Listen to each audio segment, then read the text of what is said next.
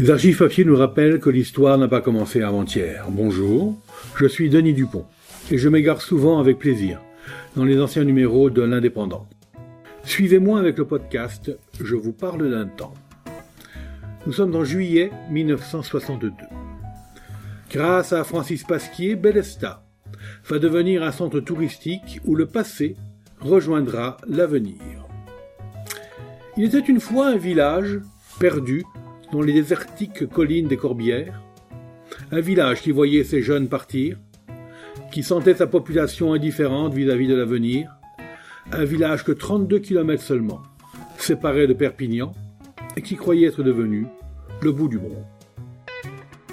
Ainsi pourrait commencer l'histoire moderne de Bellesta si, un beau jour de juillet, messieurs Sally, maire, Francis Pasquier et Bonnet n'avaient eu l'idée de rendre à ce charmant village, ivre de soleil et riche de lumière, un nouvel essor. C'est donc un programme de rénovation qui va s'efforcer de remplir la municipalité dans le but touristique autant qu'esthétique. Cela vaudrait-il dire que Bellesta est sur le point de voir son territoire envahi par le modernisme? Euh, Tout au contraire. Messieurs Pasquier et Bonnet, deux peintres de notre région, vont garder au village son cachet, son pittoresque, en conservant ce qu'il y a de plus beau et en accueillant les futurs touristes dans une atmosphère paysanne où flotteront quelques effluves moyenâgeuses, où le vieux Bélesta revivra et sauvera le nouveau village. Bélesta renferme d'immenses possibilités. D'abord pour les simples touristes qui, tout en dégustant le petit vin du pays, pourront y trouver calme, silence et fraîcheur.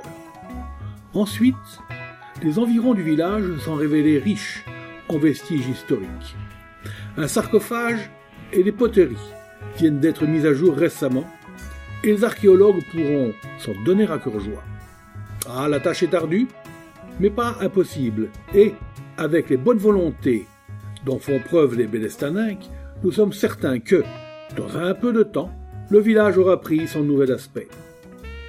Ce qui était, il y a seulement deux ans, le pays de la soif, va devenir le pays du sourire grâce à l'initiative de deux artistes locaux et au concours de tout un village, un village qui ne veut pas mourir. C'était Je vous parle d'un temps, un podcast produit par l'Indépendant et proposé par Denis Dupont, à retrouver ici même chaque semaine.